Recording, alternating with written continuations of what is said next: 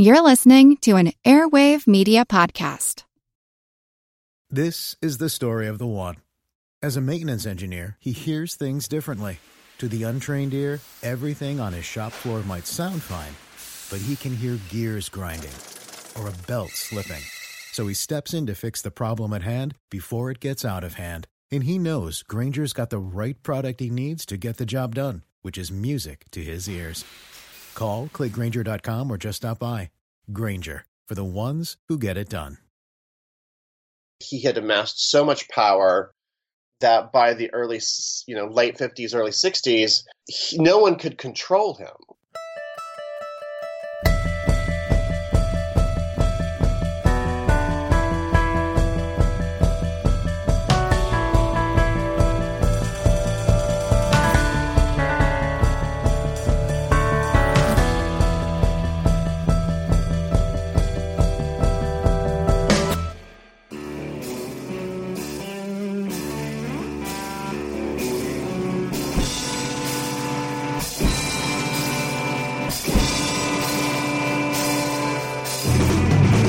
Robert Moses is so ingrained in the history of New York City. At the height of his power, the master builder looking to renew a city, a city broken, a city too old. At the height of his power, he held 12 offices, among them City Parks Commissioner, State Parks Council Head, State Power Commission, Chairman of the Triborough Bridge Authority. From the 1920s to the late 60s, he'd build 13 bridges in the city, 658 playgrounds, 150,000 housing units, and 416 miles of parkways. His first projects came from the huge monies of public spending from the PWA and the WPA as part of the New Deal. In 1936, he built the Triborough Bridge, connecting Manhattan, Bronx, and Queens in New York City. Said the New Yorker, between 46 and 54, no public improvement of any type, no school or sewer was built on any city location unless Moses approved it. Even the United Nations building today retains his mark. Yet that New Yorker article was written in a time when there was a very positive image of Robert Moses. Moses had a bit of a dark side. He destroyed tenements but also seemed to detest the people who were living in them. A recent study of his parkways confirmed that their overpass clearance is well below those of surrounding causeways, those built by other builders. A step that many point to was made to avoid buses and mass transit. Some of his supporters say, barring big vehicles, was aligned with other goals of barring noisy trucks. Robert Moses is a controversial figure. And at a certain point, he's going to meet his match. And we'll talk about that in a bit. We spoke with Greg Young, and you may know him from the Bowery Boys podcast, a podcast about New York City history. Yeah, so today I'm really pleased to have Greg Young from the Bowery Boys podcast. Does that show along with Tom Meyers? How long have you been doing that, uh, Graham? Hey there, Riz. First of all, hello. Thanks for having me on the show. We have been doing it, believe it or not. It just doesn't make any sense every time I say it out loud. um, almost 11 years. It'll be 11. It'll be our, our 11th, the 11 years ago um, in June. Well over 10 wow. years. So, you know, we, uh, I think we started at the same time. Oh, brilliant. Yeah, so how, I have a question. How did we discover what a podcast even was back then? I know, I know. I remember even you know, the big clunky iPods, you know, and that's what we oh, were oh, yeah. broadcasting for back then. But your show is a show about New York City history. Yep, you know, which is a broad subject, and, and we do it's broad on purpose so that we can talk about any and all aspects in the 400 years or so of New York City and, its you know precursor New Amsterdam, and even of course the uh, the Native Americans who lived here. I recall uh, just recently listening to it was a rebroadcast of your episode about the Great Blizzard of 1888, which really particularly hit uh, New York City. Mm-hmm. Uh, how you know the trains were were stuck, and these were elevated trains at the time, and the people were stuck up there in the trains for a long time. And yeah, uh, that's like one of these shows that um, has real that story has unique relevance mm-hmm. because mm. it's essentially about um, how a city changes after a major catastrophic weather event, and you know, New York has gone through quite a few of those.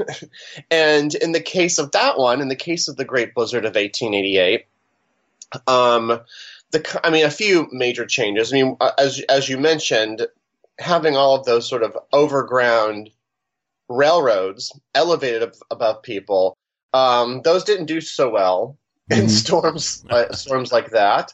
Um, you know, more seriously, um, you know, this is the era when electricity was shiny and new, and a lot of those electrical wires were above ground, along with the telephone, telegraph wires. Um, and so that didn't. Those all kind of went down during that storm, and it was uh, quite alarming. So the city changed a lot of the ways it did these very basic infrastructure things because of that storm, and we still live with those decisions that they made because of that storm. I always find myself that looking at something with a regional approach can often be very enlightening, and we can learn about history by learning about regions. The way we sort of approach it is quasi local because we have two approaches. One of them is that we try to put as many actual locations in a show as possible, and mm-hmm. you know clearly that's for people who are walking through the city, meaning it's the you know for locals. But so many of these stories have a national and international reach. So we just passed the anniversary of a of a horrible tragedy that happened in New York called the Triangle Factory Fire. Yes, um, which killed dozens of people, and it, it, it really put a spotlight on sort of poor work conditions. Um, there are poor working conditions all over the United States, and there had been tragedies like this for many, many years, but this was sort of the one that called the most attention, and things changed across the country. One of the issues that you hear a lot about now is infrastructure. Mm-hmm. And obviously, being the major city in the country for so long, New York City was a center of infrastructure development. Mm-hmm. We hear a lot of talk about it now during the New Deal in the 40s and 50s, New York was the recipient of a lot of infrastructure money. I wonder if you could talk a bit about it, about New York City and infrastructure, and maybe there's something that could inform the debates we're having today. You know, the way I approach it is infrastructure is always seen as it just seems like it's something good. And it could be good, but I guess it's more complicated than that. It is, and it's no more. It's been no more is that illustrated than in New York City history. There's sort of two.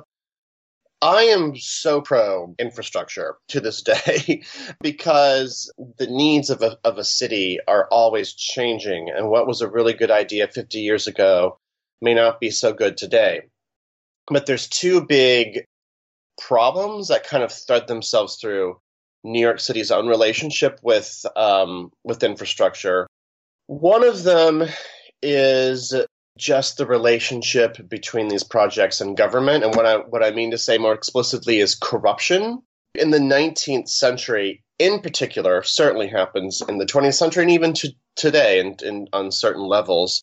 These in- infrastructure projects like Central Park and the Brooklyn Bridge weren't just seen as a way to make the city better, but they were seen as a way to enrich those sort of in the upper corridors of city government that were in charge of this huge network of graft um, and payoffs and kickbacks. A project could be outlandish, would, would be five times more than it actually needed to be because of all the different kind of like payoffs that happen.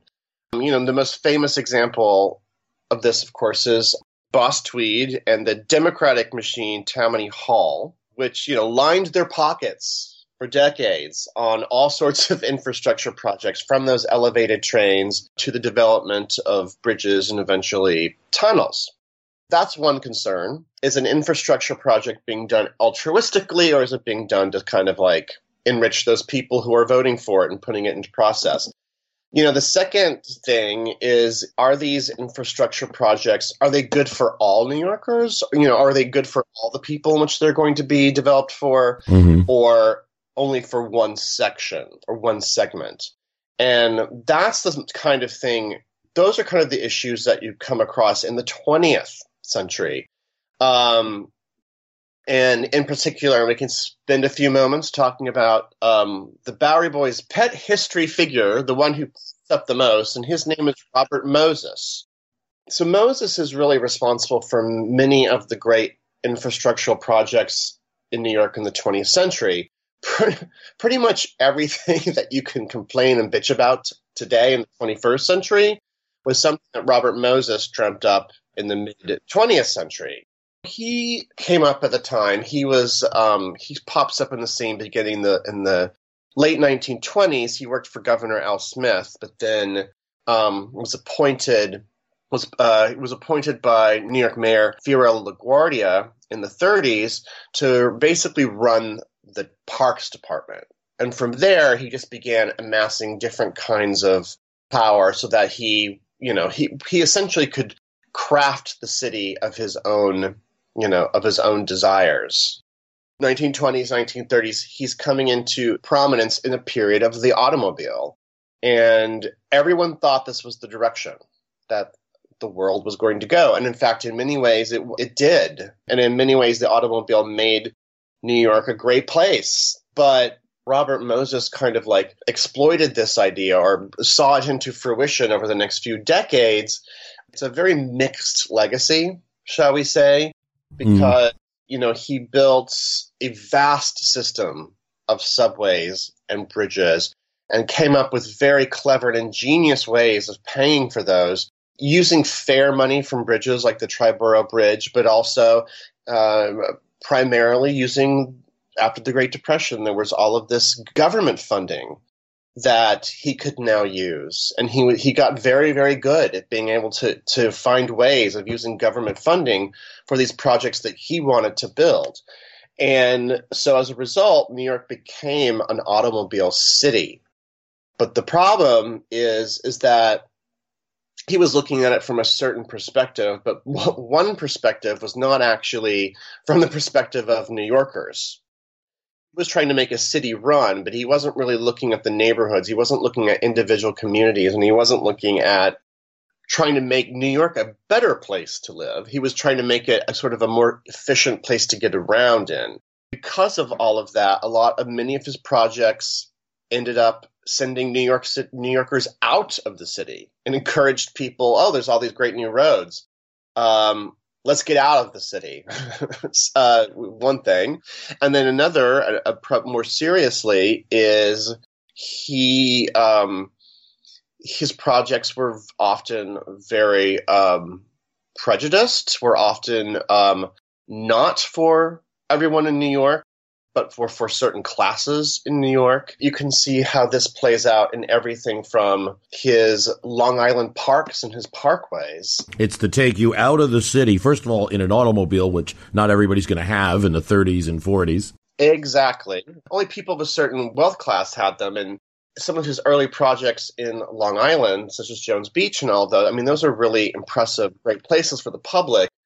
But a lot of the um, the roads and the overpasses, and the bridge the, uh, that he built, um, you can't take a bus on them; they're too low. So that is like, well, you can only go out here if you have a car.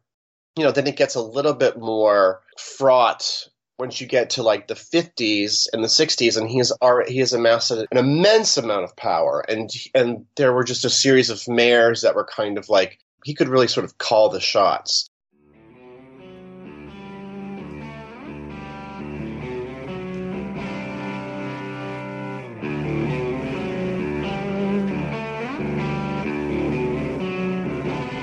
Moses lives till the early 1980s, but his true downfall and lack of influence in the city comes when he proposes a new highway that would run down Broome Street. Uh, the Lower Manhattan Expressway, which was to be built in the 1950s, was to be a 10 lane elevated highway. The Cross Bronx Expressway was six lanes that would cut through the neighborhoods of Soho and Little Italy and destroy the iconic Washington Square Park in the village. He didn't care. I guess that's perhaps one of the um, things to take away with Robert Moses is that it didn't bother him because he was just trying to make things efficient. The plans had been delayed for several years. We're picking up steam again. Moses wanted better access and a Fifth Avenue address to a massive urban renewal project that he was doing just south of the historic Washington Square Park. Jane Jacobs and her neighbors wanted to protect the park where she brought her kids to play. Here's what Henry James, author of a novel about Washington Square, said about this historic park.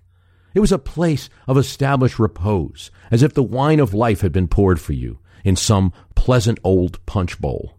Wharton, Whitman, Poe, Crane were drawn there. Then came the artist, de Kooning, Hopper, Pollock, Kerouac, Dylan, Baez, Peter, Paul, and Mary. Home to protest, marches, riots. The park had come to symbolize free speech.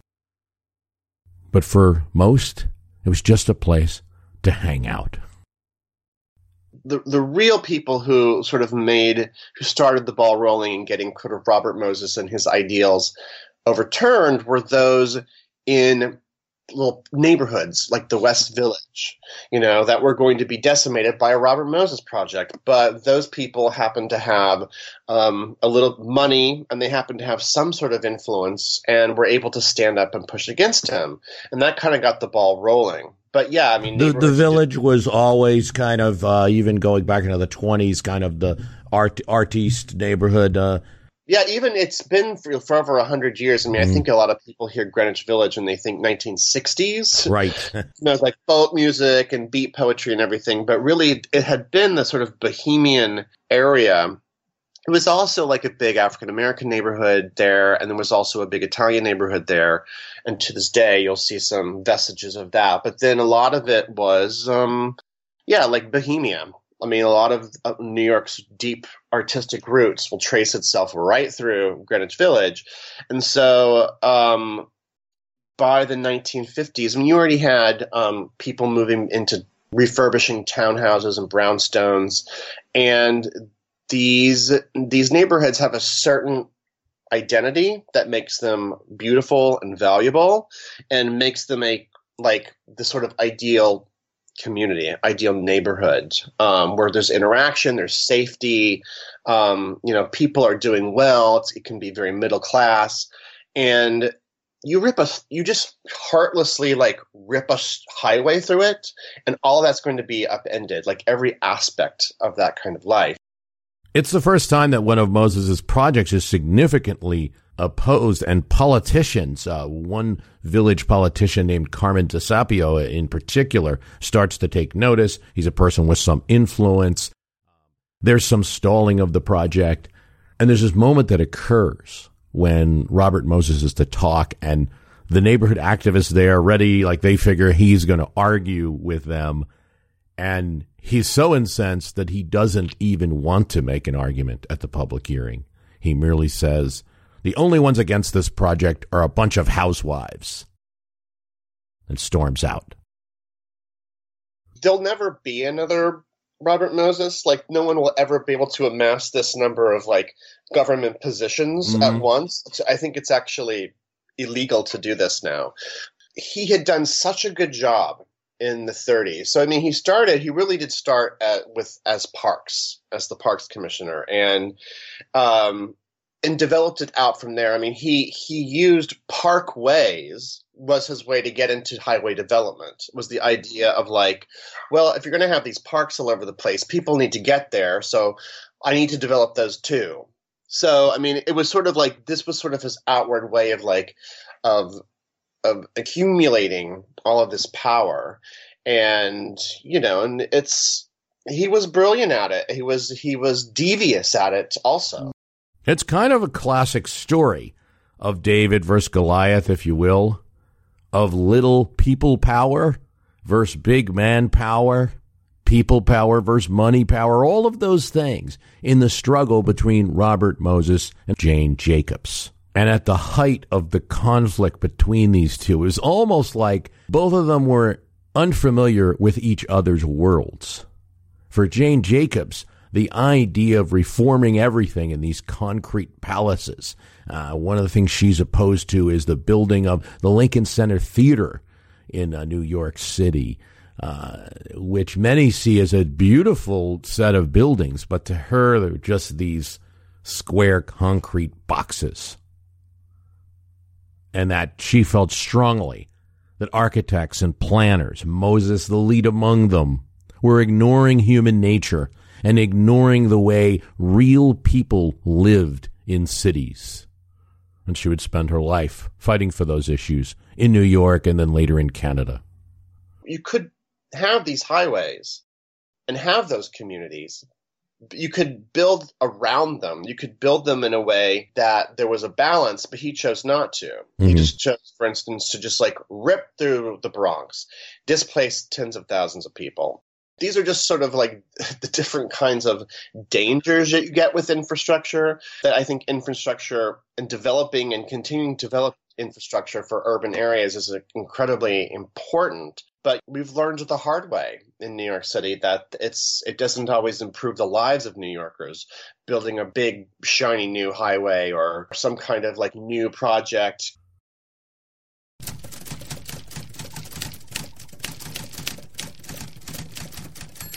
But for all his greatness, Robert Moses may have been brought to his downfall by a single typewriter key. We mentioned how Jacobs kind of had the people power and Robert Moses the power of the big money and the influence. Um, one of the things that Jacobs does is she has spies and activists who are watching things very closely, watching for any developments, and of course, uh, letting politicians know how they feel and creating an awful lot of trouble for politicians who previously had sided with Moses, and it was all upside for them. Uh, Moses was a very influential person, and he had the connection of other people that could do right by the politicians. Now, there was a downside to supporting Moses. And these activists would be at City Hall quite a bit. When Moses would try to sneak in a plan, which was one of his tactics, he would sneak in a plan with little notice and then bring the project to a hearing, hopefully with no one showing up the activists at City Hall would find out. In fact, there were tipsters who were even working at the City Hall who were part of the project. In the second iteration of the plan, Moses and his allies, realizing that community groups were helpful in, in this battle, and that there was a war, decided to create community groups of their own. These days we have the term, you know, fake news or astroturf uh, to describe groups that, that kind of aren't really representing any part of the community but have a name like Community for Progress and things like that. But when the press releases for some of these community groups came out, they noticed that there was a faulty R key on the typewriter. And this was true of this public relations firm and also of these community groups. So one of Jane Jacobs' spies volunteered to visit the public relation firm, and he noticed a telegram from Rose Associates on a desk. Rose Associates, David Rose Associates, was a developer who had been chosen to undertake the project. Jane Jacobs came to uh, the next public meeting armed with this evidence of a backroom deal. It's the same old story, she says. First, the builder picks the property, then he gets the planning commission to designate it a slum, and then the people get bulldozed out of their homes. This is the story of the one. As head of maintenance at a concert hall, he knows the show must always go on. That's why he works behind the scenes, ensuring every light is working the HVAC is humming, and his facility shines. With Grainger's supplies and solutions for every challenge he faces, plus 24 7 customer support, his venue never misses a beat. Call quickgranger.com or just stop by. Grainger, for the ones who get it done. Want to learn how you can make smarter decisions with your money? Well, I've got the podcast for you. I'm Sean Pyles, and I host NerdWallet's Smart Money Podcast. On our show, we help listeners like you make the most of your finances. I sit down with NerdWallet's team of nerds, personal finance experts in credit cards, banking, investing, and more. We answer your real-world money questions and break down the latest personal finance news. The Nerds will give you the clarity you need by cutting through the clutter and misinformation in today's world of personal finance. We don't promote get rich quick schemes or hype unrealistic side hustles. Instead, we offer practical knowledge that you can apply in your everyday life. You'll learn about strategies to help you build your wealth, invest wisely, shop for financial products, and plan for major life events. And you'll walk away with the confidence you need to ensure that your money is always working as hard as you are. So turn to the nerds to answer your real world money questions and get insights that can help you make the smartest financial decisions for your life. Listen to NerdWallet's Smart Money Podcast wherever you get your podcasts. There's a lot of factors that went into his downfall, but a lot of it has to do with New York's own financial crisis that happened beginning in the 1960s, of which, you know, he certainly played a role in the city's downgrade by that by that period of time.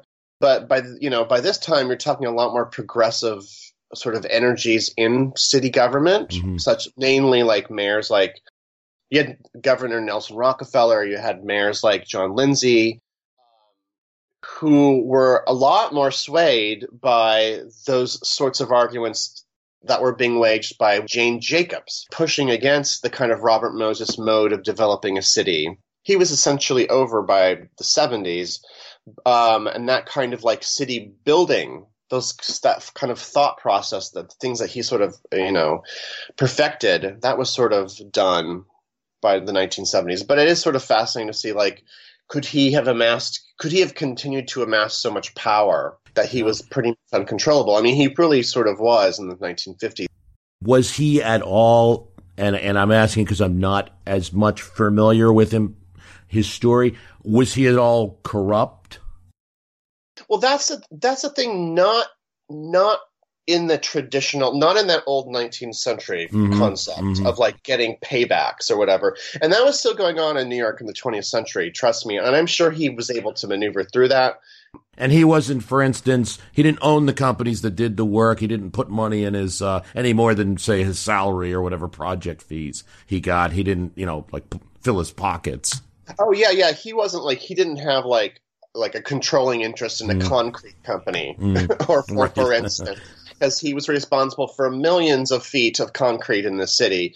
Uh, but he, you know, he didn't. Yeah, he didn't have that connection where someone like Boss Tweed certainly did.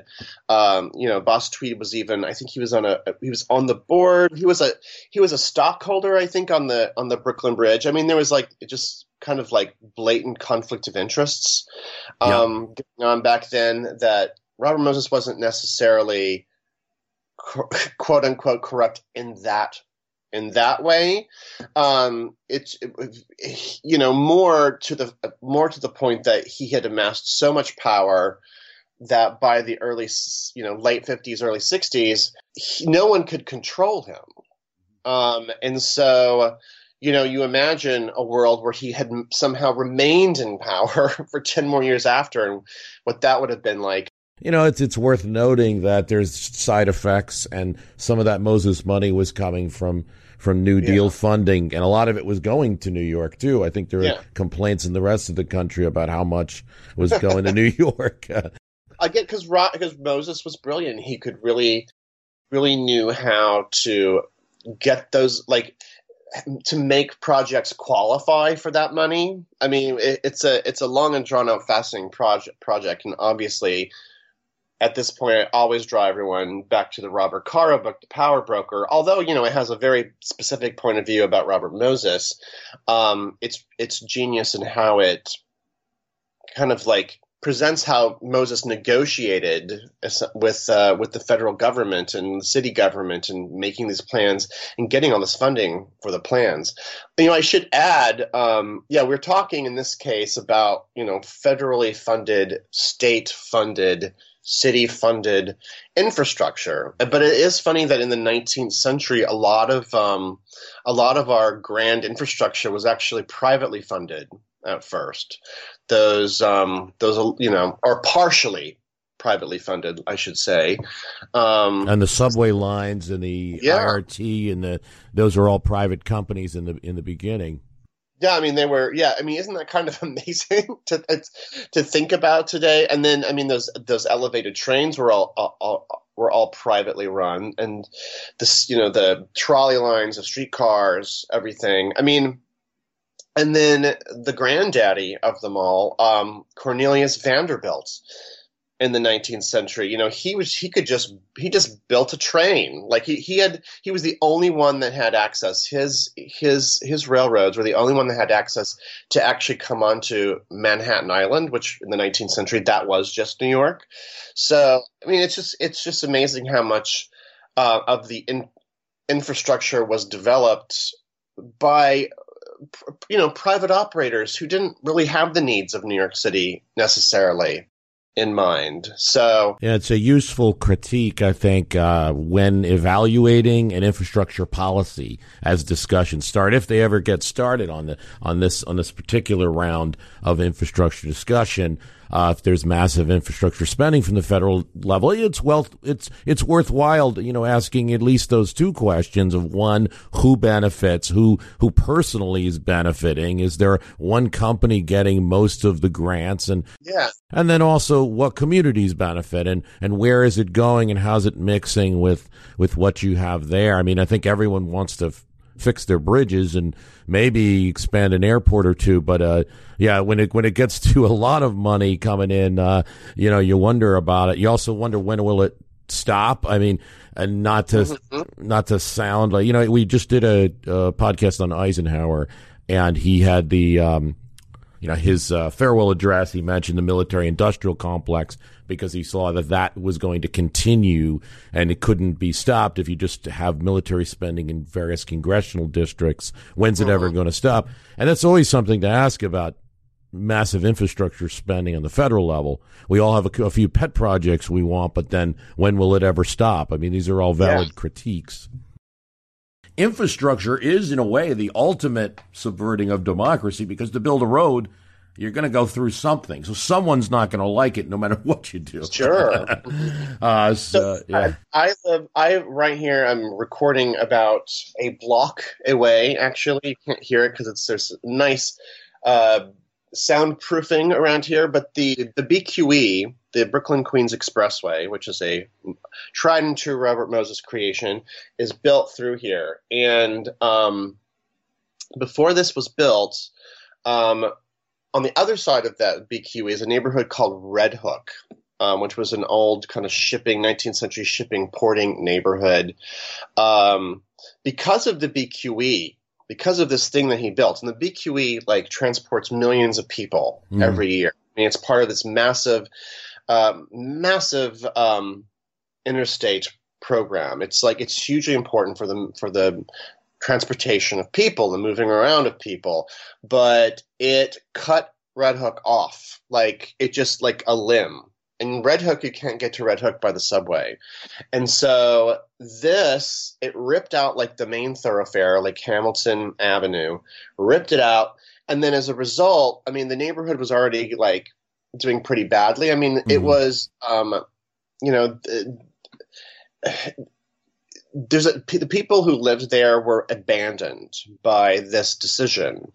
And I mean, there's always going to be, yes, you're totally right in these infrastructure projects. There's always going to be people who lose their homes. There's going to be neighborhoods that get devastated.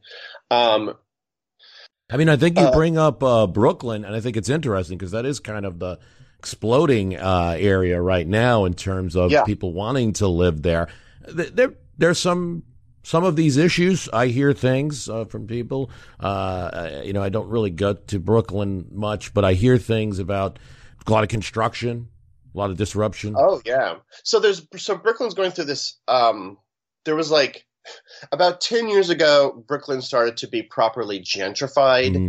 meaning that um, neighborhoods that were either kind of working class, middle class neighborhoods, uh, those people got priced out of those neighborhoods. Or it would be cases like industrial areas where people weren't necessarily living, but those industries had closed or those had moved out of New York. So that people started moving into those and, and made them kind of like slightly more affluent enclaves, the rise of the hipster, whatever, that kind of thing. Mm-hmm. What you have now you have you have that sort of gentrification now kind of working its way through various neighborhoods in in Brooklyn. Those older gentrified neighborhoods, like Williamsburg, being one example, are now going through a different kind of thing called sort of a hyper gentrification. And many areas of Manhattan and areas of Queens are doing this too, and even some parts of Brooklyn, where um, it's it's brand new constructions. The waterfront is being changed into like row after row of like really ritzy, high priced condos.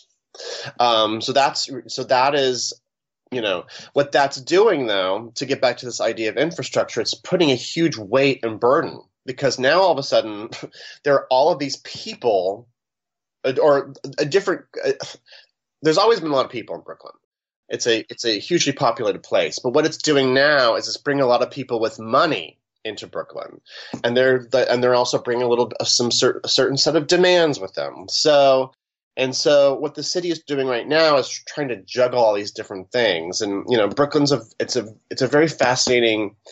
Uh, what's happening in Brooklyn is kind of happening all over the United States, though. You know, there's oh, I a think lot of so because I think, yeah, I mean, uh, as we spoke earlier, New York mirrors the other cities. I mean, San Francisco going to hear the same thing uh, about all the tech yeah, guys I mean, moving in and. Yeah, I mean, it's it's insane. I mean, how do people? How do people pay the amount of money? I mean, like Brooklyn is bad enough. San Francisco is insanely expensive, and you know, I mean, people people talk about these Brooklyn neighborhoods like they're quote unquote discovered, like the quote new hot neighborhood. People have people live in those neighborhoods. They've lived here for decades. You know, there's there's neighborhoods that people have lived their whole lives in, and now all of a sudden these sort of new waves of gentrification are pushing them out because the rents are the the rents are outrageous, and it's not just the rents. It's it's you know it's anything like the grocery store is expensive. I mean, my I don't live anywhere near an, ex- an, inexpensive grocery store.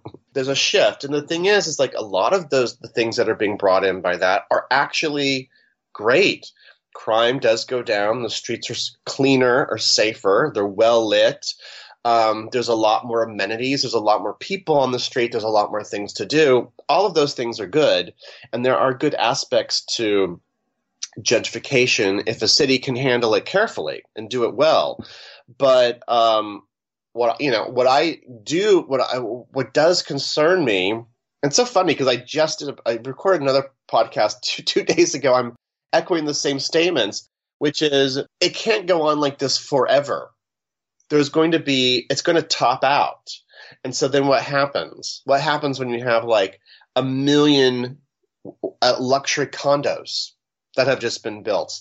What's going to happen if New York experiences something like it did in the 1960s and 70s? You know, like if the good times slow down, let's just say. Yeah, no, that's certainly a, that's a concern too. Uh, anytime something's built, um, concern that it's built right and will it withstand not just the the weather but also population changes. I mean, I think this is a huge problem with projects built after some of the slum clearance laws of the 40s and 50s and then these giant tower projects were built, which seemed like a great idea for service provision and for mm-hmm. probably some budget reasons. But then when you start figuring crime into it, they were just created to for for for horrible crime conditions yeah. and and there's always these uh, oh a reminder to everyone that the voice you are hearing might be familiar to you if you listen to the Bowery's Boys podcast you're I'm talking with uh, Greg Young of the Bowery Boys podcast. He does that show with Tom Meyers.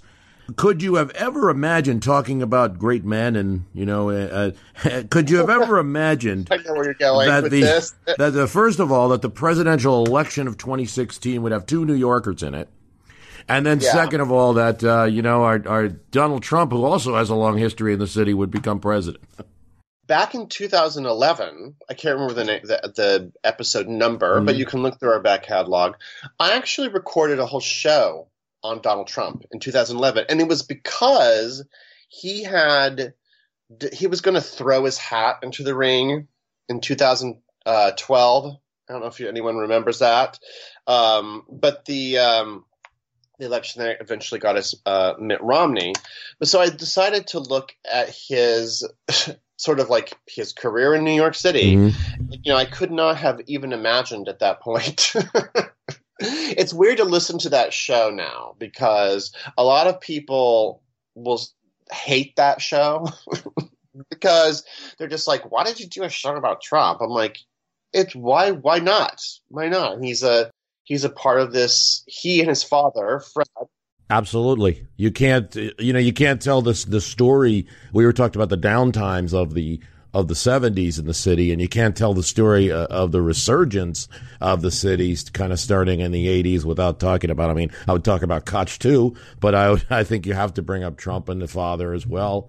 Um, as as part of that story, and and you know the Grand Hyatt and him taking that bet on that I will give like I will give Donald Trump this credit. he put you know he decided to develop in Midtown Manhattan in the 70s. No one like everyone was writing off New York as um, you know that New York was at its absolute lowest when Donald decided that he wanted to like develop these hotel properties, these various properties in Manhattan and you know, uh, so so that's really fascinating to me. It also is a reflection of of his like of his um, sort of psyche, I think, because his he his father made his money building mostly homes for working middle class people in the Bronx. I mean, in Brooklyn and in Queens. I mean, you'll go through many neighborhoods and there'll be Fred Trump buildings all over the place. You know, so that's where they that's where they made um, mm. made their money. And so he was a fair, uh, you know, his father was a ruthless developer. I mean, it's like totally like father like son. And I think that he also, um, you know, his his father made all these connections with um, with sort of ruthless l- lawyers. You know, and so that is, I mean, that's another big element of what Donald Trump would do in the 80s and 90s is that he would always enter these things with a sort of a, a, a network of sort of legal protections, and he would mm-hmm. always be in court. He would always be suing people to kind of get what he wanted.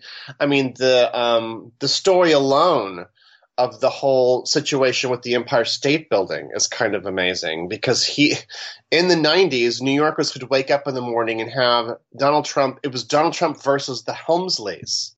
You know?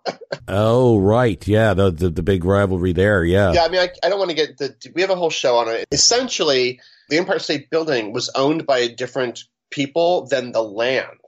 So there, it's a very long story of how that kind of happened but um, there were always going to be some sort of disagreements. And so Donald was on one side and the Helmsleys were on the other. And let's just say, I mean, I, th- I think that, you know, the Donald Trump that we see now it's not as it's not a surprising person it's if you look through his history in in the 80s and 90s and how he developed projects here and he was a certain a bit of ruthlessness as well it's not a business that that's one thing i'll say it's not a business that allows for um somebody to be um, very uh, nice and respectful of. You've got to deal with like workers and unions and deliveries and materials and be getting sued and big landowners and yeah, yeah. There's, well, let's just start, let's just say that the the um the temptations for being incredibly corrupt in today's real estate market are are still there to a great degree. I mean, I do feel like um, there are um, there are companies, there are people who are attempting to do things more even-handedly. So I mean, it's not a it's it's not just like a whole world of corruption, but it, but like you know, in the 1970s and 80s, um, real estate and real estate development was um, yeah, it was a little a little different than today, I think. So I mean, it is kind of funny that our our country has elected a, a real estate developer when our whole country like every you know every major city is dealing with this same sort of gentrification hyper gentrification thing that you know real estate that cities are being kind of boiled down to their value in real estate So it's a good symbol, I think. It's very symbolic that he's our president right now. no, great point. Great point there. Well, here's a like a, a thought experiment which I've I, have i have certainly read about. If you think about who are our Vanderbilts in the 21st century, well, it's like it's you know it's Mark Zuckerberg, it's uh you know it's it's That's Apple true. and Amazon, and it's and so you know I mean I've I've read a couple articles about uh, sort of radically posed articles that are sort of interesting about the, the theory of like isn't the internet now a public utility? And is should that be is that going to at one point be taken over by the government? And is that even possible? And i mean it's fascinating to think of the of the the vanderbilts and the morgans of the Gilded Age. Well, yeah, I mean it's certainly viable thought. Um, if you look at uh, phones, telephones were intensely regulated by the government from the early um, beginnings, the early uh, 20th century. By 1920, you had most railroads were almost completely under the control of the federal government. They had just been uh-huh. so, you know, law by law they regulated railroads more and more. They were the big villain. They were the big, um, you know, fat cats. Though those railroads, they were going out of business and taking investor money and all these things. Yeah. And eventually, by the time you get to 1920, a progressive movement, and there's a there's enough. There's pretty intense regulation of railroads, and then people start with trucking and trying to get things other ways. So it is interesting to see what might happen now uh, with the internet as infrastructure I know, yeah, you know, there was a lot of talk about municipal municipalities doing muni Wi-Fi. Uh, mm-hmm. Never, I don't think New York ever needed to do it because there's enough private Wi-Fi. But there's some city-run Wi-Fi. I don't think very many people use it. I mean, thank goodness. I mean, I don't actually. I take that back. Do I? Do I like the fact that you we now have um, Wi-Fi on the subway? I'm not sure. right. For for a while, it was like oh yeah, wouldn't it be nice to have Wi-Fi down here so I could you know stream my podcast or whatever? But now that you're getting it and people are taking phone calls on the on the subway, I was like, oh, I miss the days when this was like a zone, an internet free zone, and we could just all be down here and and inhabit um, a, a sort of like a 20th century world. Hey, we've been talking with uh, Greg Young of the Bowery Boys podcast. Now, where can people get your podcast?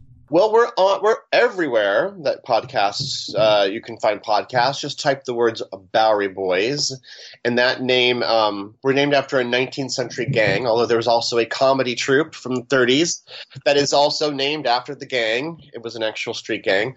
Um, and so we're on you know iTunes, Overcast, Stitcher. We're on all you know most of the places you can find um, podcasts. Um, you can also go to our website, BoweryBoysHistory.com. And, you know, we're on Facebook and everything and on Twitter at Bowery Boys. Greg, thanks for coming on. My history can beat up your politics. no, thank you. It's been it's been a blast. I love talking about these uh, these crazy these crazy Robert Moses and his and the gang. So so thank you very much. You're welcome. Want to thank Greg Young for coming on the podcast. Please check out the Bowery Boys podcast, uh, New York City history. I think you're going to like it a lot if you're a lover of history. You know how often New York City comes up on, on this cast in one form or another. During the 19th century, you know, like almost an eighth of the population lived in that one place. So it's very important for some of the presidential elections. They talk about everything, and it's really a history of America. A reminder about the premium podcast, www.myhistorycanbeatupyourpoliticspremium.com. Thanks so much for those that are supporting the program with the premium podcast. They're getting more episodes and they're also helping me out. Thanks for listening. As a longtime foreign correspondent, I've worked in lots of places, but nowhere as important to the world as China. I'm Jane Perlez, former Beijing bureau chief for the New York Times. Join me on my new podcast, Face Off US versus China, where I'll take you behind the scenes in the tumultuous US China relationship. Find Face Off wherever you get your podcasts.